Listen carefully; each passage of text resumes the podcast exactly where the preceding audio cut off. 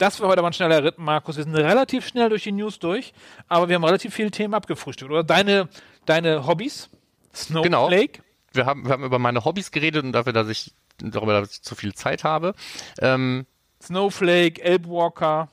Genau. Aber wir hatten auch noch andere Sachen. Zum Beispiel das, wo alle drüber reden, nämlich ChatGPT. Die haben wir genutzt, also eigentlich war es gar nicht ChatGPT, sondern OpenAI, um ehrlich zu sein. Aber wir haben OpenAI dabei benutzt, die Gewinner für unser Gewinnspiel rauszufinden. Wenn ihr wissen wollt, ob ihr gewonnen habt oder nicht, bleibt einfach dran. Beyond Pageviews, der Analytics-Podcast mit Markus Bersch und Michael Janssen.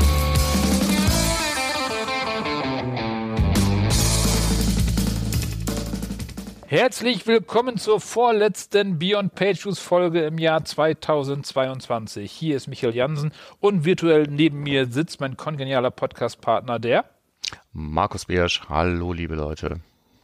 Markus, du warst unterwegs, ne? Bevor wir dann mal zu kommen, auf dem Measure-Camp. Ach so, genau. Ich war in Brüssel, auf dem Measure-Camp Brüssel. Das war sehr schön. Und es gab Schokolade. Und wie immer gab es viele Gespräche und über dich, Leute, die man kannte, neue Leute. Viele Gespräche anschließen über dich. Über mich? Also online, über deine Session. Ach so, ja gut, weiß ich nicht. Da habe ich ein bisschen was wahrgenommen. Ob da jetzt viele Gespräche waren oder nicht, aber ich habe eine Session halt gemacht zu dem Thema, zu dem wir ja das gleich auch nochmal in den News kommen. Insofern können wir das einfach hier erstmal überspringen, glaube ich. Ist noch geheim, machen wir später. Ja. Ansonsten haben wir viele Fragen bekommen für unsere große Jahresfolge, unsere Nicht-Jahresrückblick-Folge, wo wir eure Fragen haben wollen. Es haben sich viele gemeldet. Ja, fand ich großartig. Also ich habe dann ja auch nochmal bei LinkedIn gefragt, da kamen dann auch nochmal so ein paar hinterher. Aber es hat sich tatsächlich gelohnt, eine Verlosung zu machen und nicht zu sagen, komm, die 3 Leute, die sich jetzt gemeldet haben, die kriegen jetzt die 4 Pakete. Sondern wir mussten wirklich verlosen. Genau, die wollen wir heute schon bekannt geben. Die wollen wir heute schon bekannt geben, denke ich, weil da muss man ja jetzt bald nach Weihnachten, also man muss bis nach Weihnachten warten, bis die Pakete ankommen, nehme ich an, weil ich werde sie dann jetzt erst Ende dieser Woche in die Post geben. Aber vielleicht kommt dann ja zwischen den Jahren was. Es wird ja nochmal kalt im Januar und dann hat man noch einen Pulli. Und einige andere Sachen, ist ja schon erklärt. Wenn ihr es dann habt, dann macht einfach lustig Social-Media-Posts, verlinkt uns, verlinkt Piwik Pro, freuen wir uns und ihr euch hoffentlich auch. Okay, wir haben verlost, vielleicht noch ganz kurz zur Genese der ganzen Geschichte. Im Moment ist ja alles, egal wo man hinguckt, alles ist ja voll von ChatGPT. Da werden Prüfungen gemacht, da werden Texte geschrieben, da werden Websites gelauncht, komplett einfach nur von der KI. Wahnsinn. Und vor allen Dingen kann das Ding natürlich besonders gut Code schreiben. Also habe ich gesagt, pass mal auf, ich habe hier eine Liste, eine kommaseparierte Liste von Namen. Habe dann auch alle Leute, die uns einen Audiokommentar geschickt haben, wie versprochen, 2-mal da reingenommen in die Liste und habe gesagt, hier, zieh mir daraus mal bitte 4 zufällige raus und keiner darf doppelt vorkommen. Und mach das in JavaScript und log mir das in die Konsole. Und das hat wunderbar geklappt, gleich im ersten Anlauf. Und war jetzt auch keine riesen besondere Aufgabe, aber ich fand es halt schon so ein bisschen beeindruckend. Das hat, glaube ich, jeder, wenn er das zum ersten Mal ausprobiert. Ich wäre eher auf random.org gegangen, aber das ist ein anderes Thema. Ja, ne, klar, man hätte es auch auf 1000 andere Weise machen können. Aber ich dachte, da das gerade so hip ist und ich es wirklich noch nie ausprobiert habe, ja, probiere ich das mal aus. Lief gut. Also, und rausgekommen sind 4 Sieger, virtueller oder Trommelwirbel, gedachter Trommelwirbel. Rausgekommen sind folgende 4 Gewinner. Der erste ist Arne, das ist der Arne Kriede. Ich habe einfach nur Arne reingeschrieben, also Glückwunsch Arne. Der zweite ist Lukas Oldenburg. Der dritte ist keine Doublette, sondern Bernhard Lukas, also nicht Lukas hinten, nicht Lukas vorne. Und der vierte Gewinner sind eigentlich 2 Gewinner, nämlich Steffi und Marcel. Wir haben uns gemeinsam Fragen geschickt, die müssen sich das Zeug dann einfach teilen. Genau, du schickst es raus nach Weihnachten dann wahrscheinlich. Genau, ich schick's raus nach Weihnachten und herzlichen Glückwunsch an die Gewinner. Danke an alle, die uns Fragen eingereicht haben. Wir werden versuchen, die alle irgendwie in wahrscheinlich mehr als einer FAQ-Sendung zu beantworten und fangen damit dann eben dieses Jahr in unserer letzten Sendung dieses Jahr damit an, machen wir also erstmal eine FAQ-Folge. Glaubt ihr, wir schaffen alle? Ich glaube nicht, wir schaffen alle. Es sind doch schon ziemlich viele. Einige waren sehr fleißig, haben uns auch einen ganzen Haufen an Fragen geschickt. Mal gucken. Ich habe auch noch nicht dedupliziert, insofern weiß ich gar nicht, wie viele Fragen wir netto haben, aber wahrscheinlich überschneiden sich die Dinge thematisch, keine Ahnung, gucken wir uns alles noch an. Fragen wir hier ChatGPT, welche Fragen wir nehmen sollen. Das wäre auch eine Möglichkeit. Ja. Oder random.org. So. Wir lassen wieder zurückzuwerfen. So. Wir machen mit Descript, transkribieren wir das und schieben das dann in ChatGPT und das beantworten und lesen dann vor. Ach nee, Synthesia wird dann für uns vorlesen. Wie du meinst. Ja, na, schauen wir mal. Nein, wir sind noch tatsächlich echt. Aber das war unser erstes Gewinnspiel und ich bin super zufrieden mit der Teilnahmequote. Dafür, dass wir sonst immer um Kommentare betteln, hat das diesmal wirklich gut geklappt. Ja, wir sind sehr, sehr, sehr froh. Und dankbar natürlich. Ja. So, letztes Ding im Housekeeping ist noch, ich habe es einfach mal so reingeschrieben, weil ich wissen wollte, ob ihr auch eher Probleme als Lösungen darin seht. Vielleicht seid ihr selber darauf auch gestoßen. Ich habe, glaube ich, auch so das Gefühl, dass es keinen Unterschied macht, ob ich in Universal reinschaue oder in GA4. Da kommen irgendwelche Migrationshinweis-Pop-Ups, die da irgendwie aufgeben. Ich habe die noch nicht gesehen, Markus. Nee, also... In meiner Situation, ich weiß nicht genau, was da drin steht, aber im Prinzip ist es jetzt, fang doch mal an mit GA4 Daten zu sammeln und so weiter. Hier, verknüpft doch mal Property, Tritra, Trulala. Klick einfach und mal los. Mach doch einfach mal, sende doch mal die UA-Daten hier hin. Und das war in einer GA4-Property, in der ich ja schon Daten sammle. Warum sollte ich jetzt auch noch aus den ganzen Kram doppelt aus einer Universal-Property? Und ich frage mich, was passiert, wenn da jemand überhaupt nicht richtig hinguckt, auf den falschen Knopf klickt? Wahrscheinlich kommt da noch ein kleiner Prozess, den durchläuft man dann vielleicht auch irgendwie. Noch schlaftrunken oder so. Und dann hat man seine Property kaputt gespielt, bloß weil da so ein dämlicher Hinweis war. Das habe ich nicht verstanden. Also wenn ihr da irgendwie kapiert, was dahinter steckt, außer dass Google sauer ist, dass so wenig Leute auf GA4 inzwischen umgestiegen sind, dann lasst es uns bitte wissen. Ja, das, ich habe es leider noch nirgendwo gesehen. Dann würde ich sagen, dann springen wir auch schon direkt in unsere Fundstücke rein. Genau. Das erste Fundstück ist eins von Piwik Pro. Ich weiß, dass man bei Piwik Pro mehr machen kann als nur Analytics und einen Tag Manager, auch wenn das ist, was ich meistens nutze. Aber ich habe es eigentlich vorher nie als CDP wahrgenommen, obwohl es wohl schon CDP-mäßige Funktionen darin gibt. So tief bin ich da noch nie eingestiegen. Schon länger, ja. Aber das Ganze wird jetzt wohl ausgebaut und ich fand es interessant und deswegen einen Link wert. Also es wird jetzt mehr und mehr offensichtlich zu einer vollwertigen CDP. Finde ich cool. Finde ich super, ist auch sozusagen als Gegenpunkt zu Google Analytics, wenn nämlich irgendwann dieses Abkommen kommt, dieses EU-Abkommen, dann ist halt dieser Vorteil mehr, wir sind hier Privacy okay, nicht mehr fun und da brauchen wir wahrscheinlich schon neues Futter für. Du wirst schon irgendwas brauchen, genau. Und warum denn nicht da? Also ja, und eine gute CDP kann immer gebraucht werden, kann immer genutzt werden und wir kommen immer mehr dahin, dass wir die Daten bei uns brauchen, First-Party-Data, also Daten sammeln etc. Von daher, cooler Move von Piwik Pro. Genau. Dann hast du eigentlich gesagt, was es zu gewinnen gab? Hattest du eigentlich gesagt, dass man von Piwik Pro ist? Ja, klar hatte ich das gesagt. Also jetzt gerade vorhin? Nee, jetzt gerade nicht. Also wir haben Piwik Pro Gewinnspiel gesagt. Aber es gibt für die Leute, die nicht jede Sendung verfolgen, es gab zu gewinnen, beziehungsweise für die Gewinner gibt es jetzt ein Paket, da ist ein Piwik Pro Hoodie drin, da ist ein Piwik Pro T-Shirt drin und ein Piwik Pro, ich glaube es hieß Privacy Kit oder so ähnlich. Ein kleiner Karton mit rätselhaften Gegenständen, dessen Inhalt nicht verraten wird. Man darf aber darüber reden, sobald man es empfangen hat. Okay, dann kommen wir zum nächsten Fundstück. Wir hatten ja, glaube ich, in der vorletzten Folge kurz Cloud Run und App Engine angesprochen, von wegen Server-Side Google Tag Manager. Und da gibt es einen Beitrag dazu von Measure-Lab Co. UK. Was kostet nun was und was lohnt sich mehr und so. Und da kommt raus, dass Cloud Run gegebenenfalls teurer ist als App Engine. Gegebenenfalls. Es ist ja so, dass bei App Engine die Instanzen halt rauf und runter gefahren werden und tralala, und bei Cloud Run läuft der Mist halt, man muss halt sagen, wie viel. Das lohnt sich nicht für jeden. Das ist eigentlich hier ein schönes Beispiel dafür, dass eigentlich alle Fragen immer mit It Depends zu beantworten sind. Aber hier ist es ein sehr schönes It Depends, weil eigentlich die ganzen Faktoren, von dem es nachher abhängt. Was ist für dich wichtig? Was sind deine Rahmenbedingungen und so weiter? Und was kommt am Ende unterm Strich auch exemplarisch mal raus? Tatsächlich mal in Dollar ausgedrückt, finde ich ganz hilfreich. Also bloß jetzt zu sagen, es gibt Cloud Run, deswegen sind alle App Engine Installationen vom Server-Side Google Tag Manager obsolet und jeder sollte auf Cloud Run umsteigen, ist natürlich nicht die Lösung. Aber die dann bei App Engine an die Grenzen stoßen auf die eine oder andere Weise oder denen wirklich Daten verloren gehen, ne, durch dieses Skalieren, für die ist es denn auf jeden Fall jetzt eine gute Alternative. Ja, auf jeden Fall in den Shownotes unter termfrequenz.de findet ihr die Shownotes, den Link dazu zu Measure Lab. Genau. Interessanter Beitrag. Den hatte ich nicht auf dem Schirm, gut, dass du den gefunden hast. Ja, bitteschön, da nicht für, mach doch gerne. Ja. Da bist du auch schon dran. Ja. Bisschen Statistik. Ein bisschen Statistik, ja, es ist eigentlich nur eine Beobachtung. Ne? Also ich habe bei Twitter irgendwie gesehen, den Tweet haben wir euch dann auch verlinkt, das heißt irgendwie, ja, die Google Analytics Adaption sinkt. Die Leute haben weniger Google Analytics, es geht prozentual abwärts. es gibt einen Verdrängungsprozess. Dann habe ich mich gefragt, na, was heißt denn das überhaupt? Und da die Dinge, also die Quelle war BuildWith, kennt vielleicht der ein oder andere, so eine Website, wo man sehen kann, mit welchen Technologien werden Websites, die denn da eben gecrawlt wurden oder wo Daten angeliefert werden oder sonst irgendwas, womit werden die gebaut? So, da kann man dann gucken, wie viele Leute nutzen WordPress, dies, das und sonst was, und dann kann man eben auch gucken, wie viele Leute nutzen Google Analytics. Und das ist ein ziemlich buntes Sammelsurium, was da drin steckt in dieser Kurve, die in dem Tweet gezeigt wurde. Und was man zum Beispiel auch sieht, ist, GTAG ist aus irgendeinem Grund, also separat aufgeführt, wahrscheinlich, weil man nicht weiß, wofür es dient. So, nachdem es ja jetzt das Google Tag gibt und man die Daten irgendwo sonst irgendwo hinschicken kann.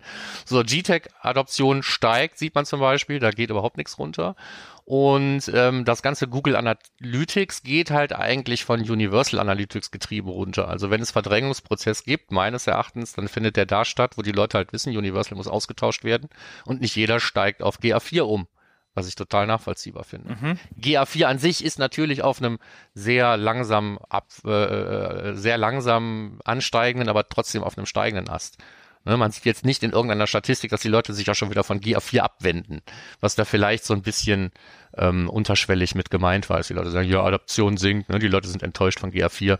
Das ist es, glaube ich, gar nicht, was da drin steckt. Wir haben euch alle Kurven als Links mit in die Shownotes gepackt. Macht euch selbst ein Bild. Ja. Nee, die Bilder sind schon da, Markus. Muss ja kein Bild machen, die sind schon da. Man kann sich die Zahlen angucken. Und verschafft euch selbst einen Eindruck und interpretiert. Genau. Ja? Okay. So, wir sind ja nicht so gut im Analytics machen, wir sind ja eher so gut im Analytics implementieren. Jetzt haben wir uns hier mal auf Glatteis gewagt und mal ein paar Zahlen. Mal Zahlen angeguckt, Statistik und so. Nee. Okay, aber dann sind wir wieder in unserem Bereich. Genau, wir sind nämlich eher so Technical-Marketer, oder? Genau, du hast von der Juliana Jackson was rausgesucht, die aktuell öfter in meinem LinkedIn-Stream erschienen ist, warum auch immer. Wahrscheinlich, weil ich jetzt folge oder so. The Technical Marketer Guide hat sie vor wenigen Tagen veröffentlicht, wo sie einfach einen Rundumschlag macht, was man eigentlich alles wissen muss als technischer Marketerin. Auf jeden Fall vom Webbrowser über HTML und CSS, SEO, Data Collection, Cloud, alles drum und dran ist da drin. Ein relativ langer Beitrag, reißt alles so ein bisschen an. Finde ich ganz gut.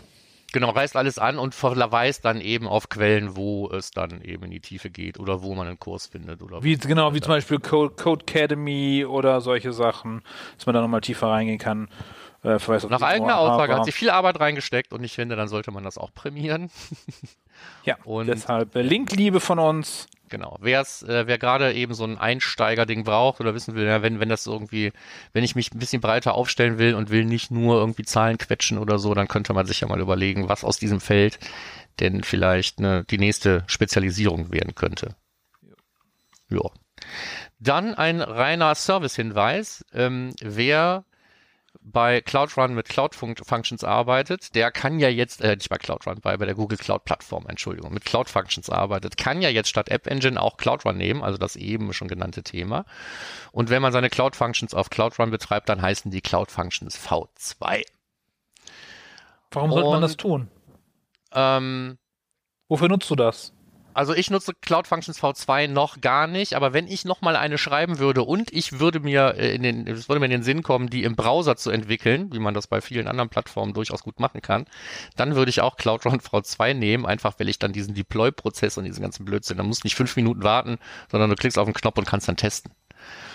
Das kennt man von Azure, das kennt man von Cloudflare Worker oder sonst irgendwas. Nur bei der Google Cloud Plattform war das im Browser ändern und entwickeln war eigentlich total schwachsinnig. So, also aus diesem reinen Service-Gedanken. Meine Cloud-Function haben nicht viel zu tun, die haben nicht viel Last. Da muss auch App-Engine nicht skalieren oder so, da ist die Plattform für mich völlig wurscht. Aber wenn man jetzt sagt, naja, wenn es eine V2 gibt und bla bla, vielleicht geht die V1 mal weg, ich portiere mal meinen ganzen Kram und dabei sind jetzt so Puppeteer-Scripts, dann könnte man gegen eine Fehlermeldung laufen.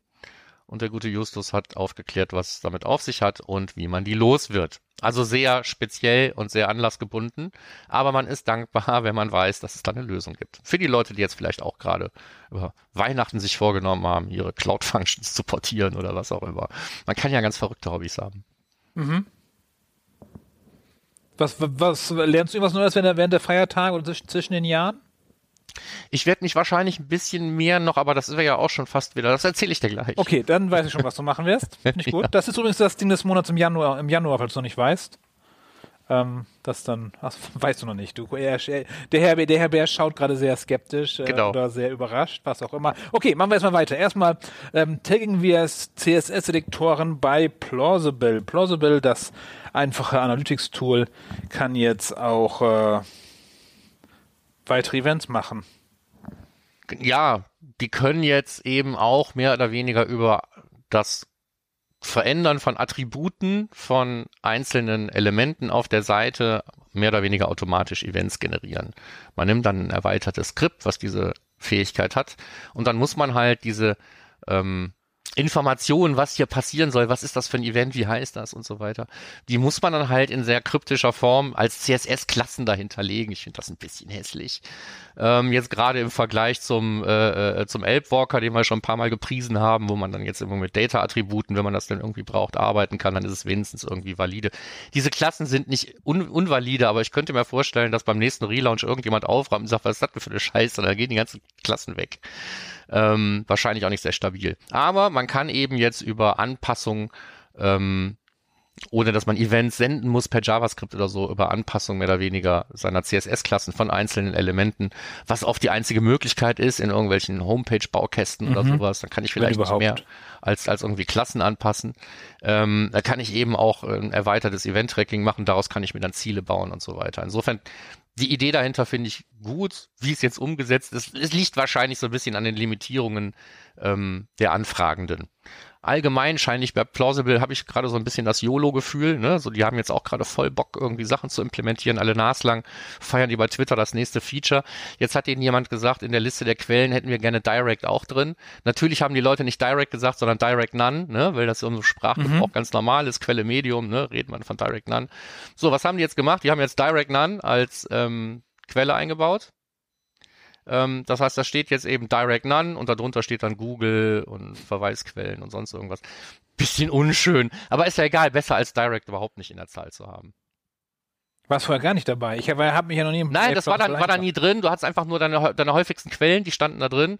So, und dann hast du dich immer gefragt, was ist mit dem Rest? Na gut, der Rest war Direct, ne? So. Aber die Zahl stand da nicht drin in dieser Übersicht. Okay, ja. Und das haben die Leute da reingewünscht, was ich nachvollziehen kann. Und weil der Wünschende wahrscheinlich aus der Google Analytics-Welt gesagt, ich kann meinen Direct None nicht finden, haben die jetzt Direct-None da reingenommen. Das heißt, das ist die einzige Quelle, die auch noch ein Schrägstrich-Medium mitbringt. Auch schön. Ja. Schön ist es nicht. So, ist halt jetzt drin. Auf der anderen Seite bewegen sich eben auch diese kleinen Tools und versuchen eben so viel an Informationen, was aus der ohnehin ja eingeschränkten Datensammlung im Browser in der Regel so rauskommt, versuchen da auch mehr draus zu machen, was ich auch cool finde. Ja. Weil bloß weil ich nur Seitenaufrufe habe und ein paar Events und so, heißt es ja nicht, dass ich nicht eine ganze Menge damit eben auswerten kann. Mhm. Und da werden die gerade alle so ein bisschen besser. Nicht nur Plausible, auch die anderen. Ja, Pirsch, Umami, wie sie die alle heißen. Was hast du da für Zeit, das jetzt alles anzugucken? Mir reicht schon GA4, da kommen genügend neue Sachen und Tests, die ich fahren muss. Du, ich habe zwischendurch muss ich auch arbeiten. Ich auch, aber ich habe in Real-Life-Projekten tatsächlich auch mit diesen Tools zu tun. Deswegen habe ich da auch Tags für geschraubt, für einen serverseitigen Google Tag Manager und so weiter. Also das ist jetzt nicht alles nur, weil ich nicht gut schlafe. Okay. Hätte ja sein können. So. Okay. Und dann, wenn du dann noch Zeit hast, was machst du denn dann, Markus? Was machst du denn dann? Dann habe ich, das ist tatsächlich so ein also wenn ich bei Google wäre, würde ich sagen, so ein 20% Zeitprojekt, ne, wo ich immer vor mir hergeschoben habe, man muss so ein bisschen besser verstehen, was in einem Data Warehouse stattfindet und was ist überhaupt verdammt nochmal ein Data Lake. Und da war ich sehr dankbar, dass man bei Snowflake mehr oder weniger ein sehr umfangreiches Learning-Programm hat. Und mich kriegt man ja mit Badges. Insofern habe ich mit dem ersten Badge angefangen und hatte unheimlich viel Spaß bei diesem Workshop. Die Dinger kosten schon Zeit, so ist es nicht. 8 Stunden war das Standard, glaube ich. Ja, das stimmt nicht unbedingt. 8 bis 10 stand da. Wenn man Probleme hat, kann es auch länger dauern. Also ich habe tatsächlich in so einige Probleme, dann kommt dieser Frustfaktor. Aber es ist dann so schön, wenn man es auch gelöst hat, ne? Nachher. Ja. Also dabei lernt man ja auch wirklich was. Also ich kann jetzt so ein bisschen mit Snowflake umgehen, was nicht verkehrt ist, auch wenn ich es wahrscheinlich nicht brauche. Aber zu wissen, was findet denn überhaupt statt, so welche Aufgaben kann man damit machen, wie kann man Leuten Zugriff, so all dieser Kram, den habe ich mir halt angeschaut und deswegen habe ich dann auch irgendwie 4 oder 5 Badges oder nee, genau, das 5. habe ich noch nicht gemacht. Das mache ich wahrscheinlich zwischen Weihnachten und Neujahr oder so. Yeah. Aber das ist mehr so, das ist dann schon Data Engineering. Das ist schon sehr weit weg von dem, was ich eigentlich wissen wollte. Also diese ersten 4 sind super, kann ich einfach nur empfehlen. Also ich wollte zwischen den Jahren eventuell mal das BigQuery von Simo Ahava machen. Kann ich mir auch mal reinmachen, damit ich verstehe, was da passiert. Ja. Und tieferes Verständnis habe. Weil dann kann ich auch ein bisschen BigQuery lernen. Finde ich super empfehlenswert. Ich brauche auch nicht BigQuery jeden Tag. Ja, aber manchmal schon. Ja, also manchmal wünscht man sich dabei und dann hat man vielleicht irgendwie Berührungsängste. Nach dem Kurs hast du die nicht mehr. Ja so. Ich habe da schon einen Anwendungsfall für. Ich habe so ein Skript, was immer so eine Logfile was schreibt. Und aus Faulheit habe ich einfach mal Google Sheets genommen. Das ist jetzt aber leider voll, das Google Sheets. Das hatte ich dann an Data Studio angeschlossen oder an Lukas Studio, wie es jetzt heißt. Das ist jetzt leider voll. Das zeigt jetzt nichts Neues mehr an. Das finde ich sehr schade. Und dann nehmen wir, vielleicht muss ich auf BigQuery wechseln. Einfach so, weil es Spaß bringt. Mal schauen.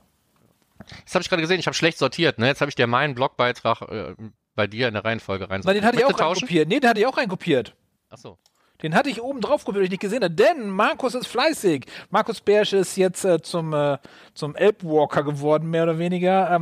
Du machst aktuell was mit Elbwalker, um dieses Transportmittel vom, also glaube ich, das ist glaube ich der Grund, du kannst mir sagen, ob es so stimmt, vom Client zum Google Tag Manager Server nicht zwingend das GA4 zu benutzen, sondern dass wir consentfrei übertragen können, benutzt du dafür Elbwalker, den wir vor, ich glaube, 6, 7, 8 Sendungen mal kurz vorgestellt hatten.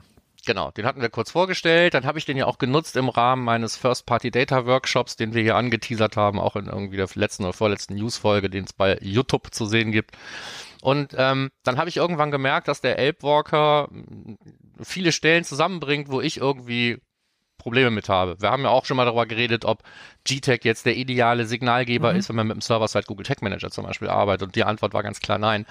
Und also habe ich auch aus dem Feedback, was gekommen ist auf diesen Workshop, habe ich gesagt, komm, du gehst jetzt diesen Weg einfach mal und nimmst ja den Elbwalker und so wie er jetzt ist, baust das Walker.js irgendwo ein und sendest diesen ganzen Kram mal an den Server-Side Google Tag Manager und sorgst dafür, dass es da einen Client gibt, der den ganzen Käse versteht und am besten so gut übersetzen kann unter bestimmten Voraussetzungen, dass man damit dann auch ein GA4 füttern kann. Das hatte ich rudimentär bis zum Workshop eigentlich schon fertig und habe das dann einfach weiter ausgebaut.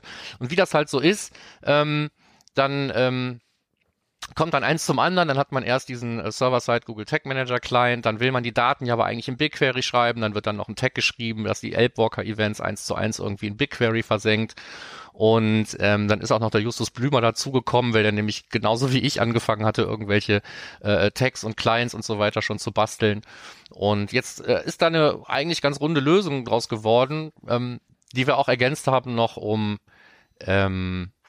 Tags für den ganz normalen Google Tag Manager, um von da aus zum Beispiel dann per Tag-Vorlage Events zu senden, statt das per JavaScript machen zu müssen. Und der Alexander vom Elbwalker ist auf der anderen Seite halt hingegangen und hat in seiner neuen Version ganz viele Dinge dann noch eingebaut, die es uns einfacher machen, diesen Kontext zu nutzen, ohne so extra viele Extrawürste zu backen.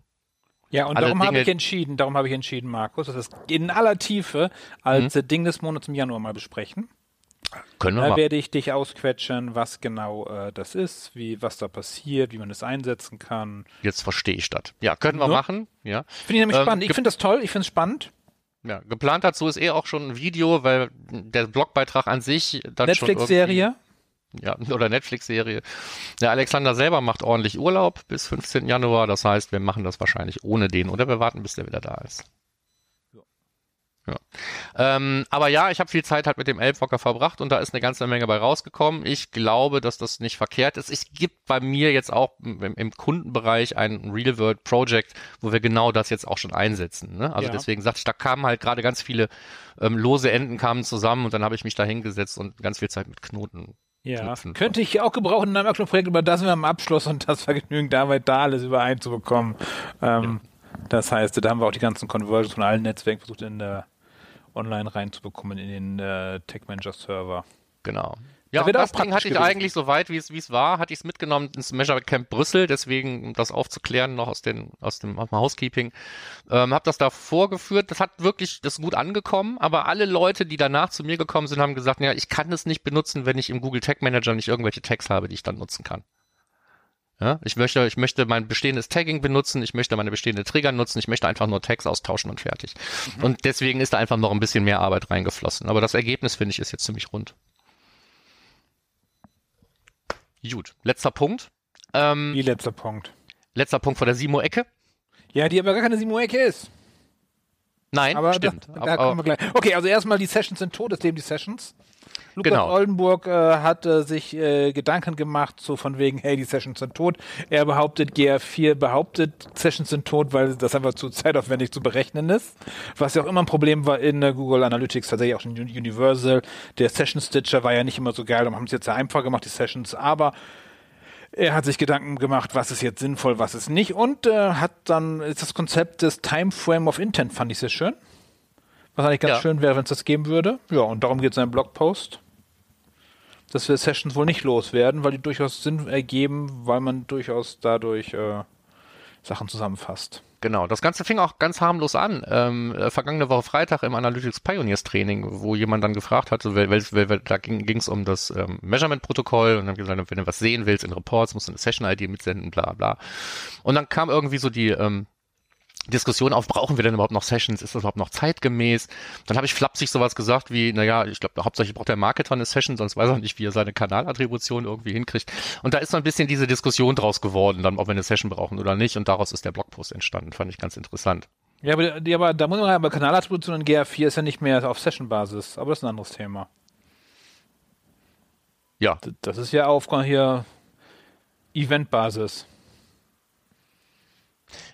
Also da brauchen wir tatsächlich auch, da brauchen die Marketer erst recht keine Sessions mehr.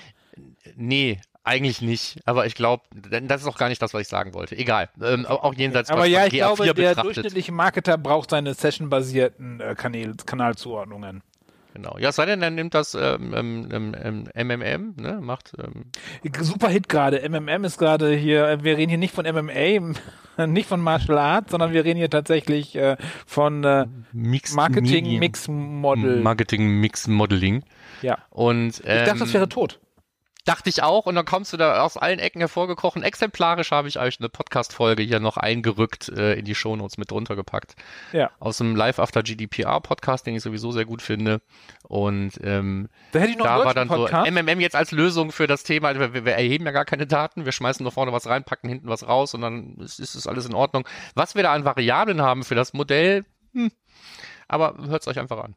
Ja, wobei ich hätte da auch einen deutschen Podcast zu, wo du das gerade sagst. Mhm. Und zwar bei OMR Education, da war von Project A die CMO, wenn ich mich richtig erinnere. Dann kannst du uns das ja als spontane Podcast-Empfehlung hier noch in die Shownotes reinballern, und dann nehme ich das mit auf. Das war doch da, oder? Ich glaube schon.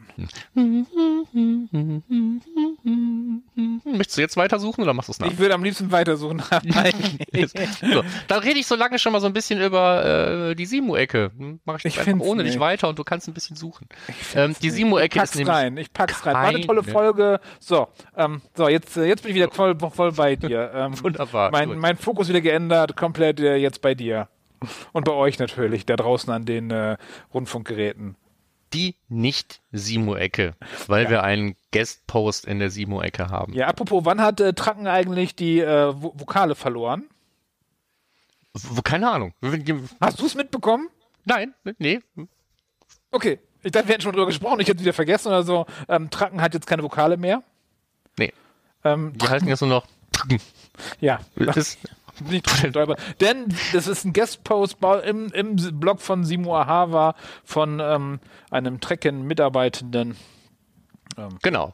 So, nichtsdestotrotz ist es in aller Tiefe erklärt, worum es geht und wie man es umsetzt. Also durchaus, wie immer bei Simo im Blog, so eine Anleitung. Ja. Stilistisch durchaus passend. Ja.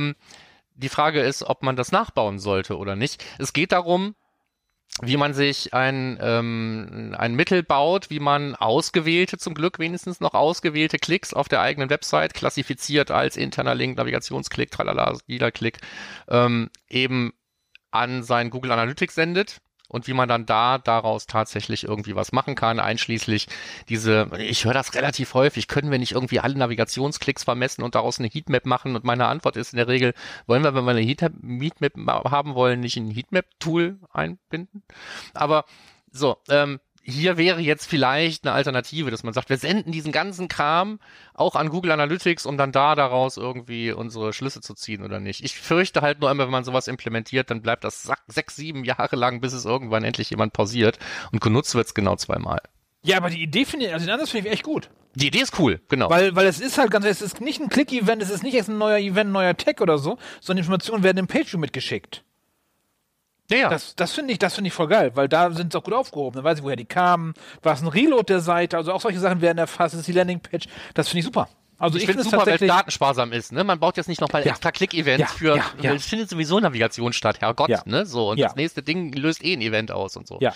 Aber nee, das finde ich auch schon sehr smart, wie es gelöst ist. Also ich will es nicht kleinreden. Die Frage ist halt immer nur, ist Google Analytics der richtige Platz, um diese Fragen zu beantworten, oder sucht man sich lieber ein Tool, was eigentlich dazu gedacht ist? Weil die Fragen, die dahinter stecken, sind ja oft ganz banal. So, funktioniert unsere Bühne? Funktioniert dies oder das oder sonst noch was? Ja. Die Antwort hat man normalerweise nach 7 Tagen Hotjar oder so. Ja, wobei ich bin ein bisschen kribbel den Finger, ob ich das nicht mal ausprobiere. Ist ein bisschen viel Aufwand. Ich habe die Tage erst wieder, war ich mal auf einer Webseite, wo wir vor Jahren implementiert haben. Da läuft immer noch sowas, wo ich denke, hätte man schon langsam pausieren können, guckt sich eh keiner an, die vielen Events, die wir schicken. Also ich bin froh und dankbar für diesen Post, weil ich einen ganz speziellen Kunden im Kopf habe, der das im Moment auf ganz andere Weise löst. Und wo ich denke, das können wir damit eigentlich viel eleganter und vollumfänglicher machen. Ja, allein die Idee mit dem Pageview mitschicken finde ich super. Ja, das stimmt. So, also das dazu. Bloß weil es ein Guest-Post ist, heißt es nicht, dass man das nicht ernst nehmen sollte. Ich finde, das ist eine ganz gute Idee, unter den oben genannten Voraussetzungen. Ja. Finde ich sehr, sehr cool. So. Aber es ist hier eben nicht nur erklärt, wie man es implementiert, sondern auch, was man mit den Daten nachher machen kann. Insofern das ist sehr, sehr löblich. Sehr wichtig. Und mehr hatten wir nicht. Mehr News sind alles. Weihnachtszeit oder, also wir haben ich habe viel gefunden zu GA4 und wie mache ich dieses und jenes und folgendes, wo ich denke, das müssen wir jetzt hier nicht extra erwähnen. GA4 ist toll. Wer dazu mehr wissen möchte, gerne mir auf LinkedIn folgen. Ich poste nahezu täglich da ein neues Feature, was es so wichtig ist und so. Aber wir sind uns ja schon selbst damit auf den Keks gegangen mit diesen Unmeldungen, die wir dann auch bei uns in den News hatten, so Google Analytics 4 kann jetzt auch Zeitdimensionen und alles, hurra!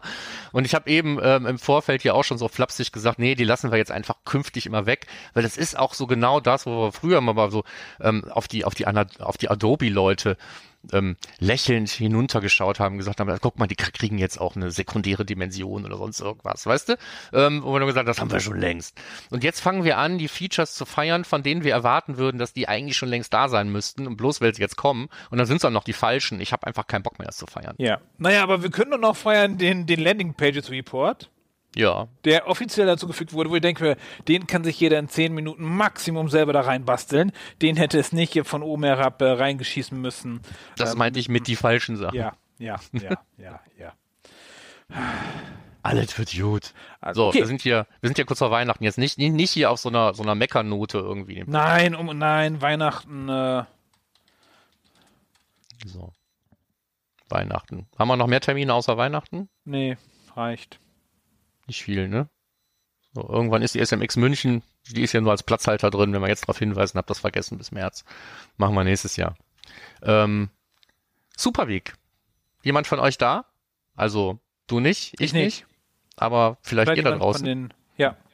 Genau. Lasst es uns wissen und seid gewiss, dass ich neidisch bin. Das war's. Das war eine schnelle Folge dieses Mal. Genau, mit Verlabern und noch irgendwie einen Link raussuchen, gerade mal so ein halbes Stündchen. Gar nicht wild. Das ist gut. Dafür wird die nächste Folge länger, vielleicht wird es eine Marathonfolge. Ich möchte immer noch eine Marathonfolge daraus machen, dass wir alle Fragen beantworten. Markus ist da so ein bisschen dagegen. Wir schauen mal, wie weit wir kommen und wie wir es technisch umsetzen, dass wir euch live einspielen können und nicht in Vielleicht Stunden sind das auch alles Ja-Nein-Fragen, dann sind wir in 5 Minuten durch. Also, bei einigen haben wir auch schon gedacht, das ist echt schwierig zu beantworten. Also... Ja. Da weißt du Bescheid. Deswegen wird es wahrscheinlich mehr als eine. Aber wir werden es sehen. Also ich habe das jetzt mal, Projekttitel für das Ding des Monats Folge ist FAQ Part 1. Vielleicht müssen wir auch Timeboxing machen bei den Fragen. Maximale Antwortzeit. Ja, können wir auch machen. Dass wir dann nicht zu sehr in... Wir lassen uns was einfallen und genau. Ihr werdet es hören, ja. Wenn es gut läuft, nächste Woche. Wenn ihr Feedback zu dieser Folge habt, gerne auf termfrequenz.de im Bereich Beyond Pageviews bei dieser Folge. Es ist Folge Numero, Markus? Weiß ich nicht. Also ich weiß, wie es mit der Staffelnummerierung ist, aber wie weit wir jetzt die 100 gekommen sind, kann ich dir nicht sagen. Nummer 4.45. Ja, genau, 4,45, also die 45. Folge der 4. Staffel, völlig willkürlich gewählte Staffeln. Vielleicht fangen wir irgendwann mal eine 5. an, schauen wir mal. Dann gerne auch iTunes-Bewertungen, 5 Sterne oder 4 Sterne oder was ihr auch wollt, gerne hingeben und ansonsten schreibt uns gerne auf LinkedIn oder wo ihr auch immer uns treffen mögt. Genau, 1-Sterne-Bewertung bitte nur per E-Mail an podcast@analytrix.de. Ja, wir diskutieren das von uns. Vielen Dank fürs Zuhören und bis zu unserer legendären nächsten FAQ-Folge. Oder Aua war das doch. Ask us anything. Genau, Aua. Aua. So, okay, Aua. Bis dann. Ciao.